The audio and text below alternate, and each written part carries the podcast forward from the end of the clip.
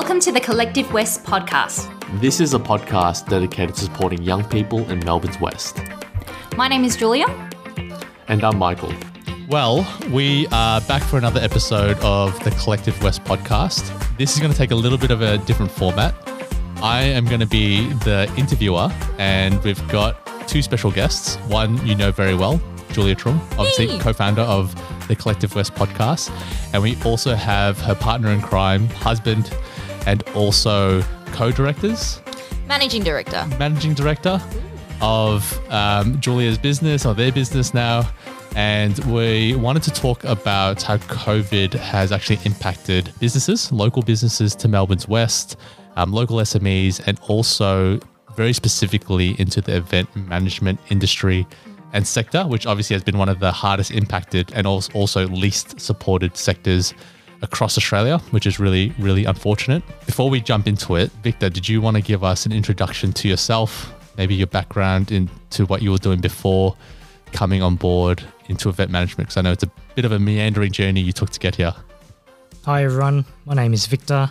I'm the managing director of JT Production Management. Previously, I was a banker, so I've been in the banking industry for over 11 years in terms of my career. Did a lot of finance, uh, helped a lot of people in terms of home lending throughout my career and my education. It was in finance, economics, and finance in terms of the degree. And yeah, I joined JT due to number one, it's a company where I, I believed in strongly in terms of what it was doing for all of our community and the people that we operate within, and really gave us the opportunity to provide our own pathway to what we want to do. And since then, it's been an unbelievable journey. We're- Victor had to say that. Julie's sitting right next to him. Yes, yes. Welcome to the podcast. But welcome. Husband.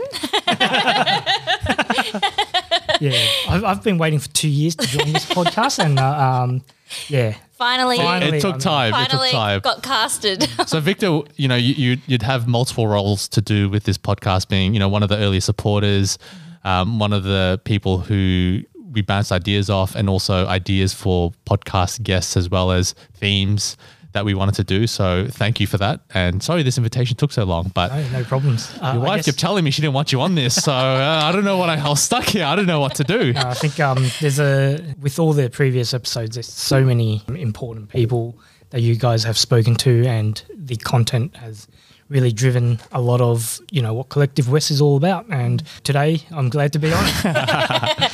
You're important too. Don't worry. Very important. And obviously, we all know Julia, but did you, Julia, want to give us a bit of an introduction to the business? You've talked about it on previous mm. episodes, I think in, in small pockets or disparate bits, especially with our goals episode, for instance. Do you want to give an introduction to JTPM? Sure. Well, JT Production Management or JTPM or JT Productions, JT Events, we've been around for nine years. So this is our ninth year in business. It's a business that I started when I was 20, graduated fresh out of university with a Bachelor of Production and a handful of clients. So a handful of freelance clients who wanted me to jump on and help produce their events or production manage or stage manage their events. Um, and with a lot of encouragement, definitely from Victor, my family, and my mentors, I took the leap of faith and decided to turn it into a business. And it kind of grew year on year. And I think probably four, oh, five years ago was when we really pivoted to being more of a company, like a company structure with employees. And we've been growing ever since, despite the crazy COVID 19 phase.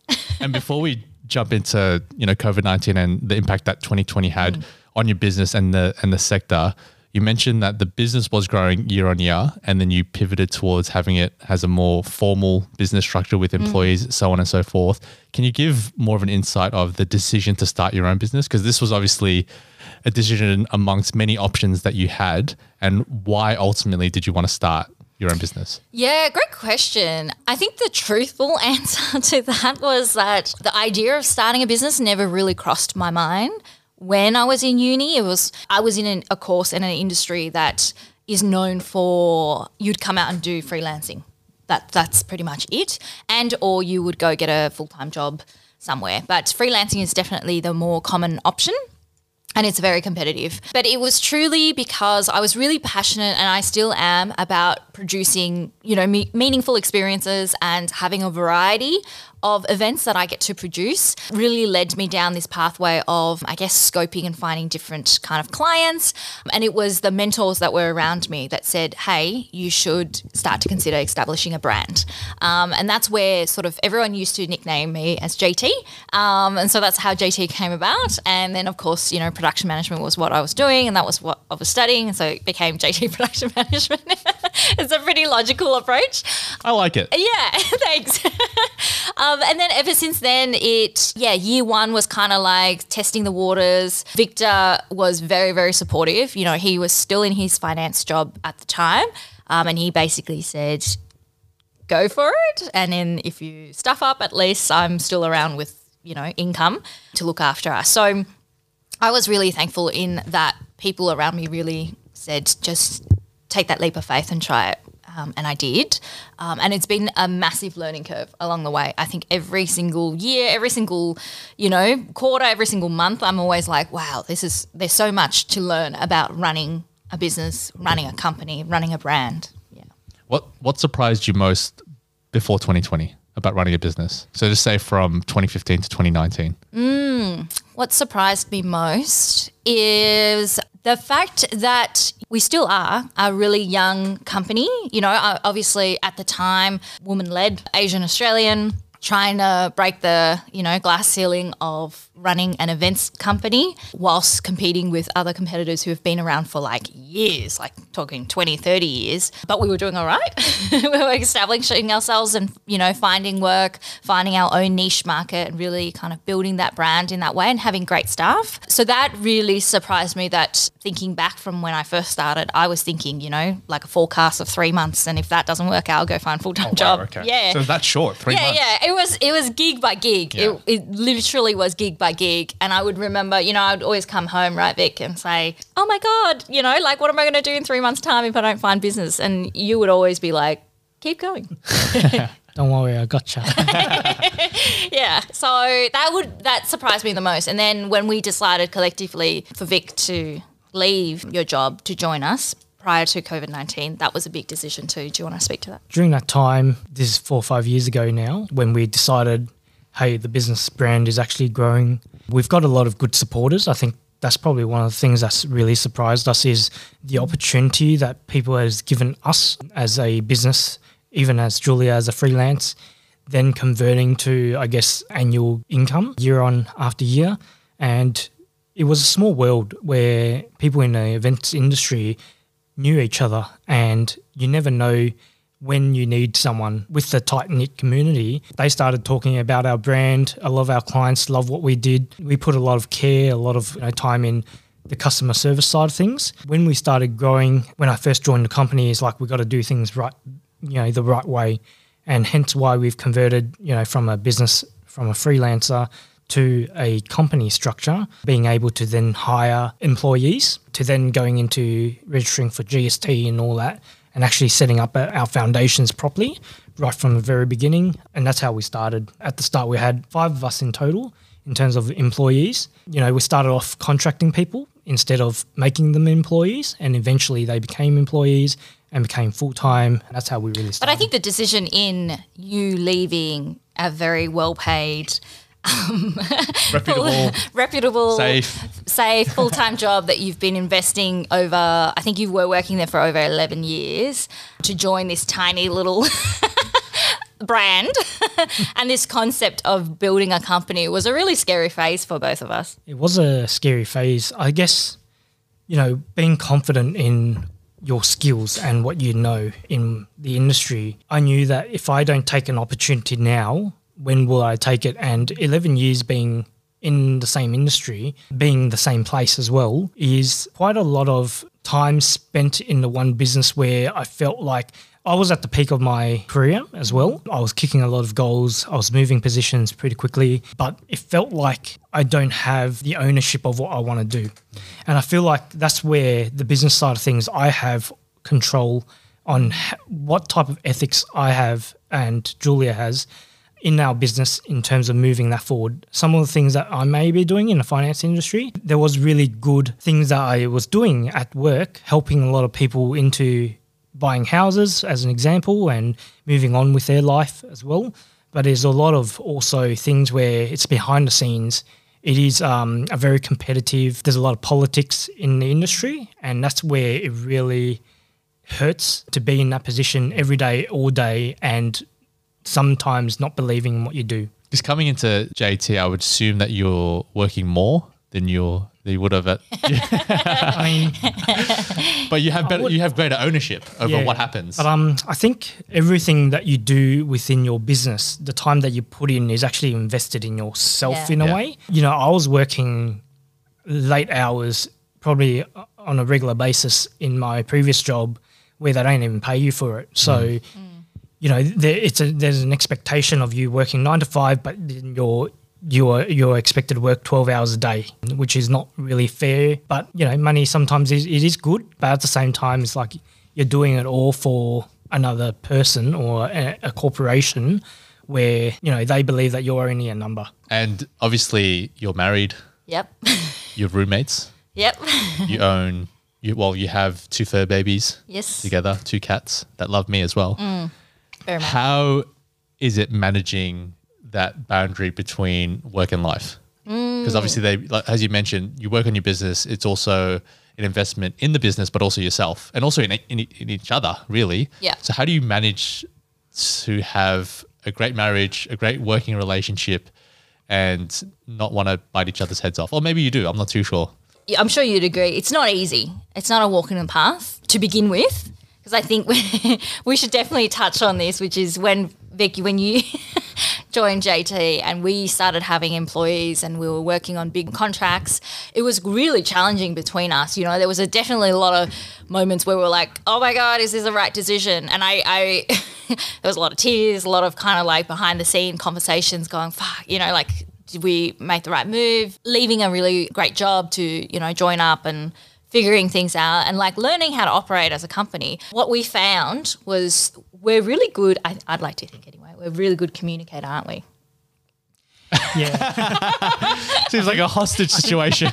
well What do you think? it's, you know, it's absolutely right where I've entered an industry that's totally different to what my skill sets were, you know, being a finance person, banking mm-hmm. person, then going into a events management company, it was like I didn't know how to operate the way events would operate and I had to learn everything pretty quickly. During that time, like the first few months in particular, there was definitely learning curves for between myself and Julia we had to learn very quickly in terms of identifying our roles. I think that was probably one of our uh, first lessons in business was we are both co-directors at the time, but what am I doing in the in the in the business because I don't have an events background, and that's where we had to separate our roles very clearly. Where I had you know the HR skills, I had the finance skills, I have team management skills, and make um, I guess overall decisions with Julia uh, most of the time. So we identified what I was good at, and Julia is obviously very good at what she does as event management. Identifying those things then mm. gave me the opportunity of then learning the events. You know how how do you operate in the events field? So And I had to I learn had to to, learn let that, go yeah. as well. That was the other big thing, right? When we realized that, oh, like it was really messy to begin with because, you know, I was obviously super attached to everything and controlling. And then Victor's trying to like meddle his way through and figure out how it works and all that. And then we were like, right, we got to really separate, meaning I needed to also let go and trust that he knows what he's doing on his half of the the business operation and that I had to be willing to also provide a lot of guidance which you know there was definitely walls going up really quickly during that kind of first couple of months of figuring out how we were going to work together. It's great now. and I think like you know, there's times where you think, okay, is this the right industry for me? Should I give up? And am I actually slowing down the business at times as well? Um, and that has definitely come across our minds together, although we probably don't say it to each other. but there was a there was a time where it's like, oh, should I be going back to my old job? As an example, I'm glad I actually stuck stuck it all out because value of us working together, growing this business together has been very rewarding, and I feel like I've contributed to the to the business. Again, this feels like a hostage situation. like I feel like I No, I you definitely have. yeah, and JT, Definitely. give him give him some recognition. This man's starving for recognition here. Victor, you've done, you've done a great job. You've done a great job. Thanks, man. If Julia won't say it, I'll say it. I've like- noticed from the outside. and there's a lot of learning that I've learned as well. And one of the things that I've learned while moving into this industry was how stale I was in my old job as well. Being 11 years in the same company, in the same industry, had actually slowed growth. Your your growth, your own growth. Yeah. Yeah, so uh, my own growth because what I didn't realize was that I'm doing things day in day out. I'm using one platform, one program.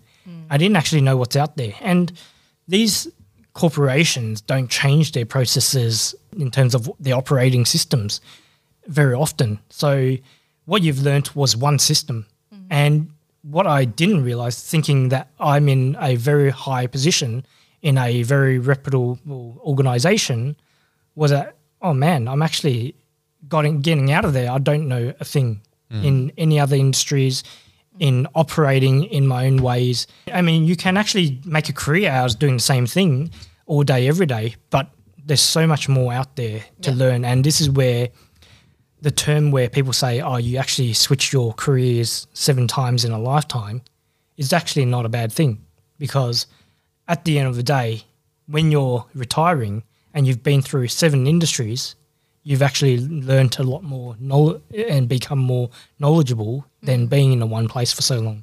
What what was the hardest thing to in the transition from one industry to a, to event management? I think I didn't realize how my knowledge was only in one sector. So a lot of my language was also in one sector. And actually trying to le- learn language again mm. was actually a very difficult thing. It's like all I know how to do is talk finance. Yeah. When getting out of it, no, is actually building relationships, having conversation with actual people and not talk about the one goal that they have, which is finance. Yep. Mm. What was the most transportable skill you had from finance into event management? I guess numbers. Like, that's the That makes thing. sense. you know, I know accounting, I know I know numbers, I know money. Knowing that in that finance job provides me with a lot of skills still with a lot of the decision makings that we need to do when it comes to money. All right, so we've heard about the challenges and the triumphs that you had before 2020, and then 2020 happened. Yes. so you started off the year obviously really optimistic, wanting to grow the business even more. Victor's now acclimatized to the event management Yep. sector. You're doing really well. Some great contracts that I was honored to witness and also facilitate. So that was mm-hmm. amazing. Yes, yes, definitely.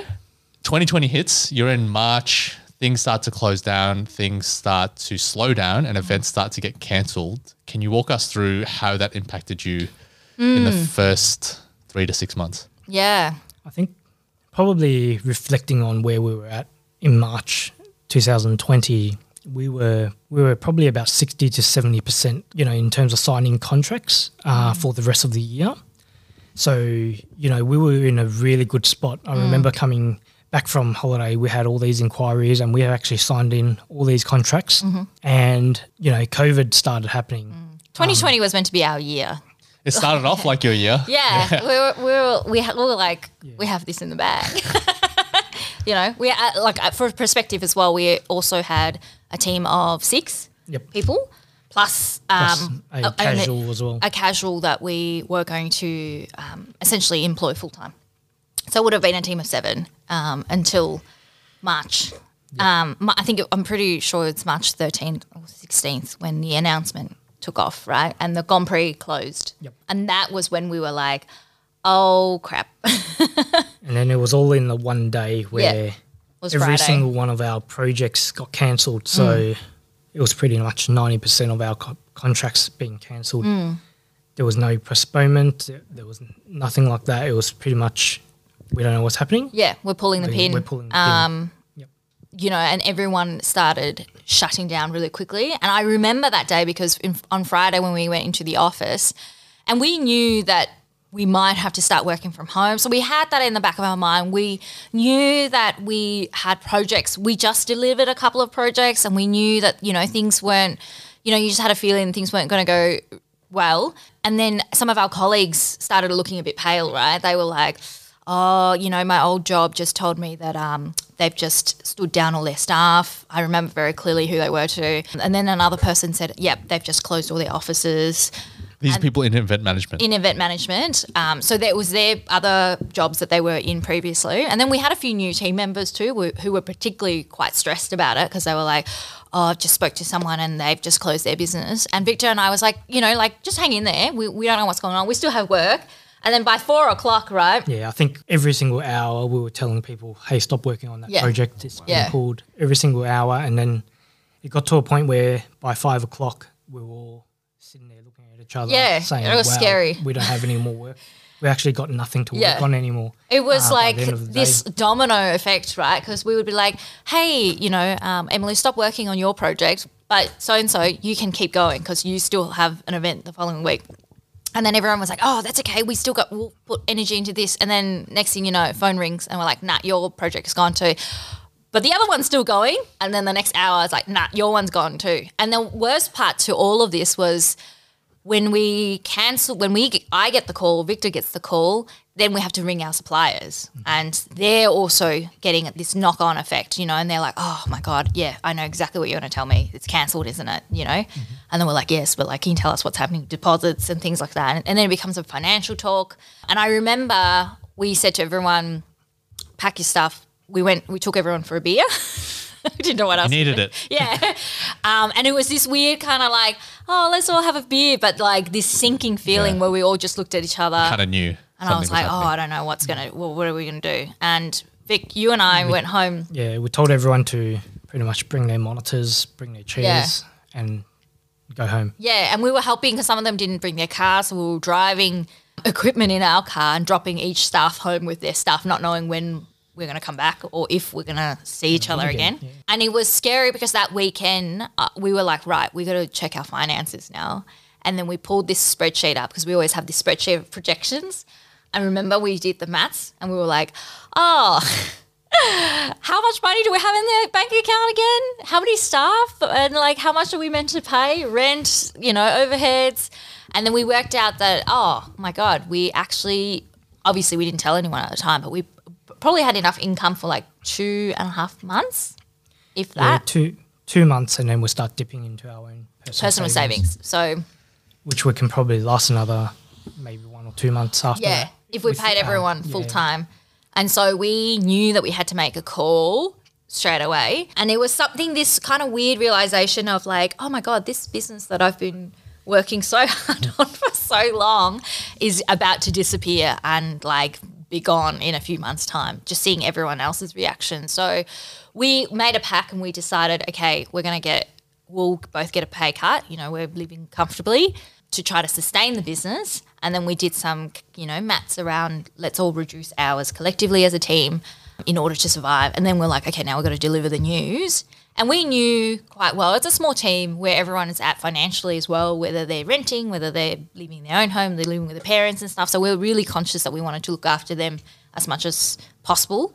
And then we called the team meeting, and that was definitely a, uh, like, you know, lots of tears and whatnot, but we brought everyone together and we said, right. Everyone was so worried. We were thinking that was like, you know, the standing down announcement, but we said, no, we're not standing anyone down. We want to continue and we're going to commit to you. And if we're going to go out, we're all going to go out together. So we said the plan, you know, we're all going to cut back on our hours. Vic and I are taking a commitment in terms of a pay cut. This is how we're going to reduce down. And then we said, okay, that aside, let's brainstorm. Mm-hmm. Like, if no one's hiring us to produce events, let's make our own shit happen.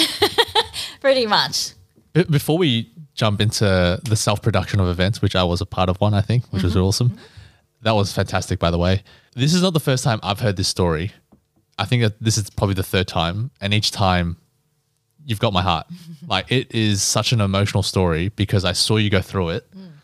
What were some of the emotions that you were both feeling at that time? Because you told us a bit about, you know, the practical side of things, the finances, mm. but you know, going home, dropping everyone off at their own place and with their own stuff the equipment from the office. What was the feeling that both of you had over those first couple of weeks? It was it was tough because um, we went home that weekend. And I remember we had to make the call to one of the person that we were Yeah. contracting on Yeah. to say we can't do it anymore. And it felt probably the most, like, you know, in terms of memory, that was probably one of our most downside that we were at in terms of business, where we had to say, hey, we can't hire you. And she, she was ready to jump on board the week after. Yeah. Um, yeah. Very I remember that. So, yeah, yeah. We, we were, we couldn't do anything about it because we can't just add someone into our team at that point of time. Yeah. And she was crying. I remember so clearly because we were in bed and I was dreading ringing this and we had it on speaker and she was just crying. She wasn't upset necessarily about us. It was a situation that we were in, but it was just this awful feeling that you have to let, you know, obviously this fantastic person go. It's not even her fault, nor was it ours, but we had to let her go. And we were like, she's on, she's, she's back in the business now. Don't worry, guys. Amazing. And I feel It was, like a, it a good story at the end. Yeah, yeah, yeah. There's a good story to this. And when and when we're talking about being an events business is when the government says mass gatherings are banned, which for because of COVID, understandably, is our business is mass gatherings. That's what it is. Um, Events is about people gathering together in person, and when we we're in a situation where you can't actually operate, your business is probably it's your your business is a band, is what it mm. is where we had to stop. Like it was actually very hard to crawl out of that hole mm. to think what other services can we offer. Mm. If we can't do what we do day in day out, what can we do? There was a lot of thought process into it where we're like, okay, what do we do? We need to use technology. Was decided as a team. So in our brainstorming session is how do we, you know, that famous word of pivot in terms of building sustainable income again and mm. how do we go ahead in doing so? So we started trialing a lot of different things. Mm. and it was definitely a team effort. At that point, I think there was a uh, the team morale was that we were all genuinely in this understanding that we need to innovate together, and we just got to do whatever we can in order to generate income. And, and that's where Couch Community was born. You know, the concept of having pulling in industries that were all affected. So comedians, Melbourne Comedy Festival shut at that same time. To cook off with famous chefs, the restaurants were closed at that time. And then for us to produce all of that for free and everyone's just pitching in time and effort and the community really came together was really really special but it also allowed us to really do a lot of the r&d behind the scenes in terms of platforms systems. And i was the one who did the first episode. So i did a cook-off with this brilliant um, shaz um, in macedon ranges uh, who bakes cakes for easter. So we turned that concept around within two weeks just in time for easter after the lockdown was announced, and we did it on Zoom webinar, um, and we kind of just had to figure out how to do all of this, and we were like, oh my god, you know, never like you know me, Michael, I can't cook for the life of me, so I was like, oh, who cares? I've just got to give it a go, um, and the team was just trying to figure out how do we generate engagement, you know, and learn all of these things. And then we continued with that idea and we got all of these amazing chefs, comedians on board Adrian Lee, Diana Nguyen, who's a fantastic comedian, Matt Stewart, you know, like Alex Ward, so many people on board, so many amazing restaurants were on board. Um, and then we started going from our first couple of episodes were filmed off an iPhone, streamed off an iPhone, and then we started upgrading. But as we were doing that and involved other suppliers, we Victor and I both started feeling bad that these suppliers were putting in time and everyone's in the shit together. So we started paying cash um, basically out of our own savings to kind of just say thank you to them. So we would do these episodes almost weekly. And Vic and I remember at night time would be packing down and I'd be like, go, go pay, you know, the videographer. And like we're pulling out a couple hundred dollars out of our own money and giving it away.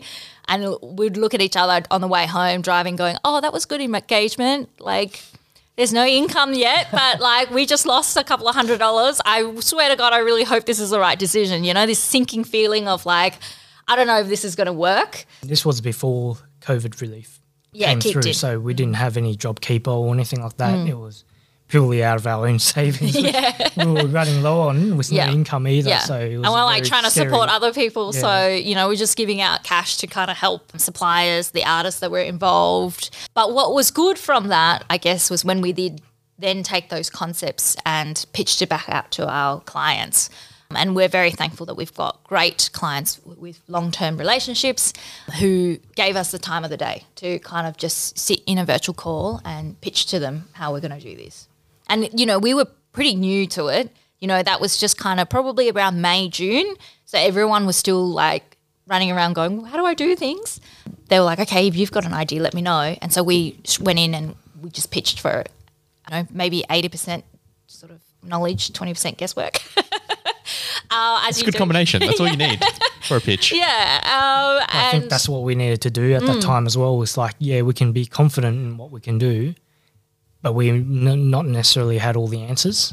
But to have great clients that are willing to back us up, you know, through our, it's it's all because of our ethics in the past mm. that we've delivered these events, where they've given us the opportunity to actually produce events. Yeah. and they were very forgiving because being new into the digital world, we may not have all the answers and things may not work but 100%. well, a lot of it did work though. So that was the so other we were thing. lucky that like, I mean, it wasn't like We've we've trialed so many times. We did everything that we need to do to actually trial Yeah. all the products. And like we can obviously give. put in a lot of legwork to make sure we were delivering. Um, and you know, we wouldn't mind saying that clients now, like people like Western Melbourne Tourism, Richard Ponsford loved the concept of the chef cook off. So he said, Can you apply that to students and help VU students engage? So we did that and we did hanging local. So it was chef versus students and that was really successful. And then we did, you know, Victoria University engaged in us, Wameda engaged in us to help do their ministerial. Shout out Wade. Noonan. Yes. Melbourne Uni, University of Melbourne, you know, their Faculty of Engineering and IT said, hey, can you produce our awards night online in an interactive platform? We did that and they were so amazed at how well it worked. They opened up all these opportunities for us to then pitch to other faculties, hmm. you know, and it kind of just grew from there. And so by, I think it was probably, oh, you would say probably July, August, when the team started coming back full time. Hmm. And then That the was huge news when you told me. I was like, wow, Yeah. that's incredible. Yeah. When most event management companies were going under, you were going back to full time. full time. And then um, I remember in September, I called the person that we had to let go. And um, she was ecstatic because she was, you know, obviously just trying to do some casual work. And I was like, Are you ready to come back? and she was like, Yeah. And I was like, Come back. So she came back on a contract and we, yeah, contracted additional people by the end of the year because we were just getting so busy. Yeah. That's bloody amazing. and, and the thing that I noticed throughout the whole time, you never you never sat still or kind of just said, "Oh, this is happening to us. There's nothing we can do." You always kept moving, which I found admirable. And it was such a scary time. And you moved through this period of high uncertainty with just just this conviction that this is going to get better and we're going to do this. And I don't know, f- for me to see what happened in October 20, uh, it's October, March 2020, and then where you were by October, November 2020 was like a world of difference. And that was like six months. Yeah. Th- there is a bit of the story that I think we looked over, Yes. which was, Yes. which was, you know, going back to the March, April period. yes. I think that there was a period where I think Victor was looking to go back to his old job. Yeah. Yeah, so it was pretty grim at that time where it's like we know that we're not going to have any more contracts coming through. JobKeeper hasn't kicked in yet at that time either. Hmm. So it's like, what do we do then? We don't have enough financial. In Got a mortgage. Got Yeah, we've got a lot of things in our personal lives where if we both are in this business, we're going to both fail together. And then knowing that if we don't make a move on in March at some time, we're going to be both stuck. And if we both lose our jobs and or lose a business, we're not going to have any financial backings at all um, to save us. So during that time, I went back to my old job to request for my old position back. I did an interview and everything. Julia dropped me off at the at the place, and I went through the interview, and it was probably a, a- it's a really tough time trying to you know request for my old back job back and everything, and the manager at the time really loved what I do. Um, you know, I have enough experience and also results to show what I can. And you for them. also actually have great connections at your old job. So they were mm. really keen for him to come back. Yeah. So there was a lot of plans in, involved in getting me back. It was a two year commitment. That's what it was. So if I was to go back, it would have been two years that I will commit to them, mm. and I promised them that mm. um, at the time as well. So if it was to happen, I won't go back to JT. I would continue working for them for two years as a commitment to to them. After the agreement, it was lucky that they do have they they had a job freeze. Um, so basically, they weren't hiring, which then said to us, "Okay, we're both back in the business. I can't get Yeah. another job By back." default. And, Yeah, by default. and then it was okay. We we have to be hundred percent in this Mm. together. So no matter what happens, Yeah.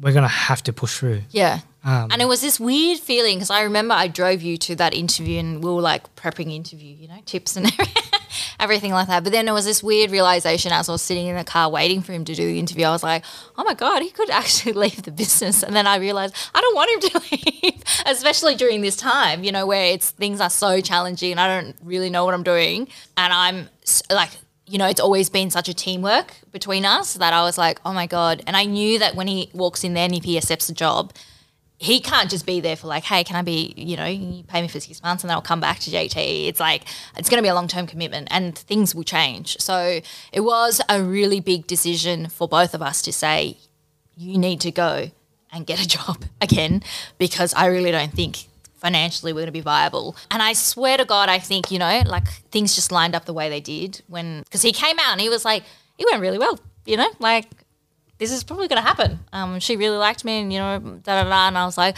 oh, okay, great. and I was like mixed emotion. I was like, oh, okay. And then when it didn't happen, I was like, far out. I feel like things just happened the way that they meant to be because we were like, okay, well, you know what? There's no choice. We got to get our shit together, um, and we got to turn this business around. Otherwise, we're in big, big trouble. and I think government, you know, JobKeeper plan saved our business. I would say that pretty. Mm. Did a big, yeah, because you know knowing that we only had two months financial for the business, we would have went down real early um, if we had to use every single dollar in paying us and paying staff and things like that. So, JobKeeper came in after that interview, which we were very thankful for, kept us afloat, and the the really good thing is that staff didn't see JobKeeper as free money. I think there, there's a really big differentiation between businesses and staff members that says JobKeeper I'm going to get regardless. I don't need to work anymore. Yeah. Mm. Our staff were trying to push through mm. with JobKeeper and made that difference. They they worked, you know, to a point where they've provided new services and everything. And as a team, we all kicked goals at the end. Mm. And I think at the time where JobKeeper didn't, like, you know, when it came through, it actually gave us a lot of relief because we didn't. So with our contracts, it takes time for payment. You know, March was gone and we started probably getting ca- contracts back maybe June. Mm. And that's where it's like they're not going to pay you straight away either. It takes time frame. So JobKeeper really extended that for us. Mm. Well, it's two years on now. So we're sitting here, February 2022. JTPM obviously still exists. yes. So you've you've made it through some pretty dark periods as, we- as we've just gone through, which is bloody incredible. And I've had the honor of actually seeing both of you go through it, the highs and the lows. And thanks for supporting us Oh. all the way through. Mind you, I think, you know, it's been really, really amazing to have great friendship that supports us and, and encourages us to keep going. Anytime, always happy to support. We also started a podcast in between that time Yes, of from course. 20 to 2022. so you can't get away from me. but now you're sitting here, February 2022. It's obviously a much different picture Mm. than where you were in just, say, March 2020. Can you tell us where JTPM is at the moment Mm-hmm. and some of the exciting news that you've got ahead of you? Yeah, of course. 2022, well, JTPM is now three times the size that we were in 2020, uh, which is wild to think. We're now a team of 17 staff, about to move into a spanking new office that we just signed a lease for. Brand new suite of skills that I don't think without COVID we would have discovered and offer. So now we do digital events, virtual experiences, websites, live streaming, videography, video editing, which are all skills that are revenue, you know, generating um, services. And we do a, a, pretty damn good job at it. And the, the fact is that I think over the last two years of you know, being in a really dark place and having to kind of rediscover our business, Victor and I have also really, I guess, framed up what JTPM is about. And we realized that what we're really passionate about is essentially producing meaningful live experiences that really spark joy, builds, you know, better communities and bring about really enriching conversations. And so upon reflection, you know, the last 2 years in particular, we obviously grew our portfolio, but we grew it with amazing clients, clients that really align with us, clients that are doing fantastic work in the community, in the world making it a sustainable place, you know, putting on important projects for the community. And yeah, it's it's a really exciting phase and we're so thankful that people have stuck with us and stuck with our brand, stuck with our team. Um, and that everyone's working really hard for this common goal. And financially, you don't have to give us exact numbers, but obviously, obviously, we're not sitting on a two and a half month runway anymore. Oh, are we? Sorry, team. This is where you're going to find out. I would say, job wise, as a, I guess, comparison, uh, 2019 we delivered maybe 65 events. In 2021 we delivered over 150. Incredible. So hence why there's a there's a three times the growth because we've got three times more events to run. So we we are currently in a way much better position than what we were previously, and we've been in the best financial position in terms of our business career. The other thing to really mention is that we had a lot of people supporting us along the way, which we're really thankful for. There's certain people, certain clients that has given us enough business to actually sustain ourselves. And it was also the timing of things as well. Some of these businesses, if they, or some of the contracts that we had, if they didn't come in at the right time, we could have folded as well. Mm. It was also, we had a really good landlord, which we'll need to thank as well, because they helped us through these difficult positions. We would have lost our office very early on mm. in our COVID stage. So they gave us a lot of relief there as well. And now we're ready to tackle anything, COVID or not. no, that's really exciting. And um, wow, what a, what growth you've had! Because I know last year, obviously, we were running this podcast at the same time. You're delivering, you know, three times the events that you were in, in 2019 before COVID, mm. and now you've got a mixture of online events, in-person events, or mix of both, mm-hmm. which I thought was really really exciting. And just as an outside observer, I think you're the only event management company, production management company that I know that actually grew during COVID. Not just grew, but like exponentially scaled across many different platforms, skill sets, as you mentioned before. And that's really exciting and inspiring to see. I think there was a lot of other organizations that just said, you know, if this this has happened to us, we're just going to fold, or they didn't do anything. They didn't bother to learn the skills to go online. They didn't bother to learn the skills to deliver in a mixed way.